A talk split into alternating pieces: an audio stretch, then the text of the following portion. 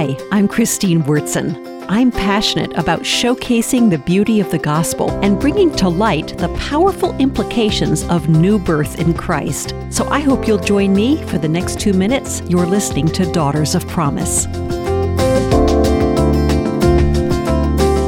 Did you know that the very reason you were created was to worship and enjoy God? Enjoying God is not something we hear about very much, but there are ways to do that. I'm going to share one with you that's been meaningful for me. I want you to think of your 3 favorite Old Testament Bible stories.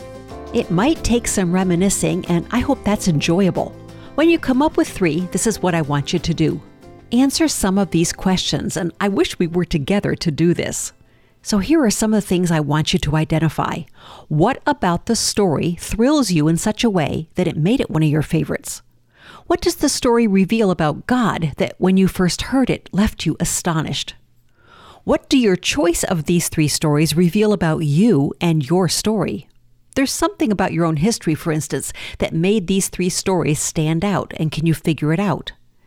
If God were to act today in your life as he did in the stories you chose, what is it you'd like to ask him to do? These are such meaningful questions. They've changed my life, actually. My 2 favorite stories from the Old Testament, when Elisha laid over the child who had died and brought him back to life, and when Hannah gave up her toddler forever to a priest in the temple. How many would do that out of a love for God? Our favorite stories challenge us to not just play it safe, but to live outside the box without a second thought.